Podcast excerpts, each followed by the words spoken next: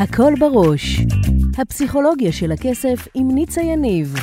עושה לי טוויסט כלכלי.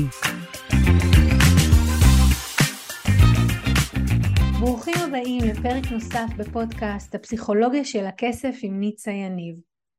גם היום אנחנו הולכים לעשות טוויסט בחשיבה, לדבר על מערכת היחסים שלנו עם כסף ועל חסמי כסף, וגם לגלות איך תת המודע שלנו מנהל אותנו ואיך ליצור הצלחה כלכלית. יישארו איתי, מיד מתחילים.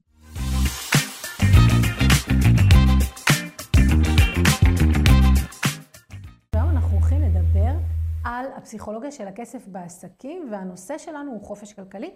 ואני רוצה לדבר איתכם באמת על איך אנחנו יוצרים, איך אנחנו בונים מראש עסק שיכול להוציא אותנו לחופש כלכלי, או אם אנחנו לא רוצים דרך העסק דווקא לצאת לחופש כלכלי, איך אנחנו מבססים את התודעה הזו דרך העסק שלנו. אז יש שני דברים שאנחנו רוצים שיהיו וחשוב שנקפיד עליהם מתחילת בניית העסק. ואני אומרת לכם את האמת, אם מישהו היה אומר לי את זה כשאני התחלתי, בוודאות הייתי חוסכת לעצמי לפחות בין 6 ל-8 שנים של התברברות בניסיון להבין איך באמת בונים עסק בצורה שמביאה אותי למקום של חופש כלכלי.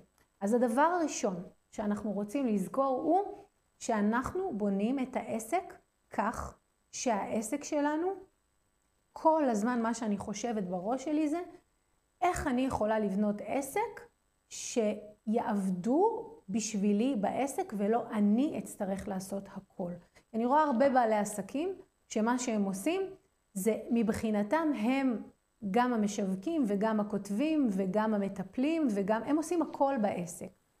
והסיבה לכך היא שהם התחילו בעיסוק שלהם. למשל, ניקח מעצבת בתים, ולאט לאט הם הבינו שצריך לעשות שיווק וצריך לעשות מכירות, ואז הם מתחילים לעשות את כל הדברים. אבל, אם מלכתחילה, כשאני נכנס לעיסוק שלי, אני אומר, אני עכשיו, כל פעולה שאני עושה בעסק, אני חושבת, האם זה משהו שמישהו אחר יכול לעשות בשבילי, ולא בהכרח outsourcing יכול להיות בתוך העסק, או מישהו שאני אקח מיקור חוץ מחוץ לעסק, אז מראש ההחלטות שמתקבלות ברמת העסק הן שונות לחלוטין מאשר, אוקיי, בוא נגדל עם העסק ונראה לאן זה יגיע.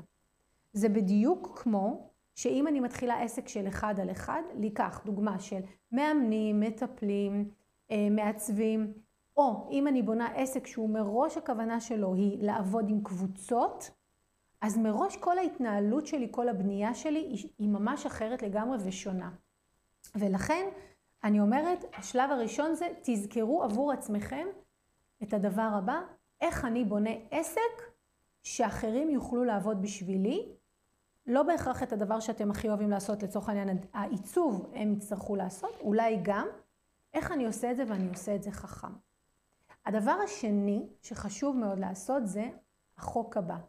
כל פעולה בעסק, כל פעולה בעסק שצריך לעשות אותה יותר משלוש פעמים באופן שחוזר על עצמו, למשל גבייה, למשל קליטת לקוח חדש, למשל תהליך מכירה, כל פעולה כזו כדאי, חשוב, שתהיה לה אוטומציה. מה הכוונה? הכוונה היא שיהיו, קודם כל שיהיה צ'קליסט, סדר פעולות שצריך לעשות, להתחיל בזה, להמשיך לזה ולהתקדם לזה. ודבר שני, אם יש ממשקים טכנולוגיים שיכולים לתמוך בזה, למשל CRM, תוכנת ניהול לקוחות, לי להעביר את הלקוח בשלבים השונים, ואני עושה את העבירה הזאת משלב לשלב בצורה מאוד, אה, נקרא לזה פשוטה, וזה על אוטומט, אז אני יכולה ורוצה להשמיש את זה ולהכניס את זה לעסק שלי. אז בעצם יש פה שני דברים שהם חוברים יחד. מצד אחד אני צריכה שתהיה לי את התודעה הזו, תודעה שאומרת, אני מראש חושבת איך אני בונה עסק שאחרים יעבדו בשבילי ואני לא הולכת לעשות את כל הדברים בעסק. שתיים, זה, אני שואלת את עצמי, אוקיי, בהנחה שזה כך, אילו פעולות בעסק שלי היום לא קורות באופן אוטומטי? אגב, אחד הדברים שאני רואה שהוא הכי מבזבז זמן, זה הנושא של קביעת פגישות. יש היום כל כך הרבה משפט, מש, ממשקים שאפשר באמצעותם, פשוט הלקוח יכול להיכנס, להשאיר את הפרטים שלו ולקבוע לעצמו פגישה. למה שתבזבזו על זה את הזמן? אז כל אותן פעולות שאנחנו יכולים לעשות, שאנחנו עושים יותר משלוש פעמים, צריכות לעבור להיכנס לאוטומציה. אמ, אפילו הייתי אומרת, עד לרמה של אם אתם קולטים עובדים, כל החלק של הכנסת עובד חדש והכשרה שלו, מה שקוראים לו בעברית חפיפה, צריך להיות כבר על אוטומציה. מוכן, סרטונים שהעובד יעשה ויעבוד עליהם.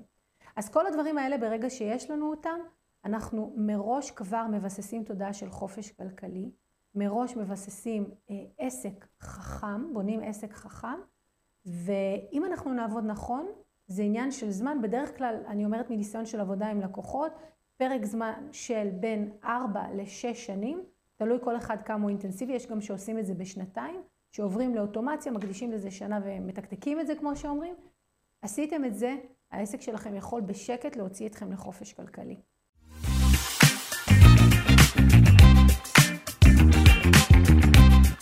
אם אהבתם את הפרק, שתפו אותי למה התחברתם, ממש מעניין אותי לשמוע. אם בא לכם ללמוד עוד על הפסיכולוגיה של הכסף, הנה המקומות שאתם יכולים להתחיל בהם. באתר ניצayניב.com תוכלו להזין לתוכנית הרדיו השבועית שלי שנקראת הכל בראש וגם להצטרף לקבוצת הפייסבוק שלי הפסיכולוגיה של הכסף עם ניצה יניב. אם אתם עדיין לא עוקבים אחריי בפייסבוק, באינסטגרם או ביוטיוב זה בדיוק הזמן לעשות את זה. אלה מכם שרוצים להעמיק אתם יכולים לפגוש אותי אחת לחודש במפגשים הקבוצתיים לאימון בלייב או להצטרף לקורס המקיף לשחרור חסמי כסף.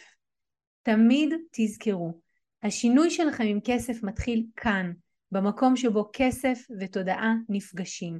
ניפגש בפרק הבא.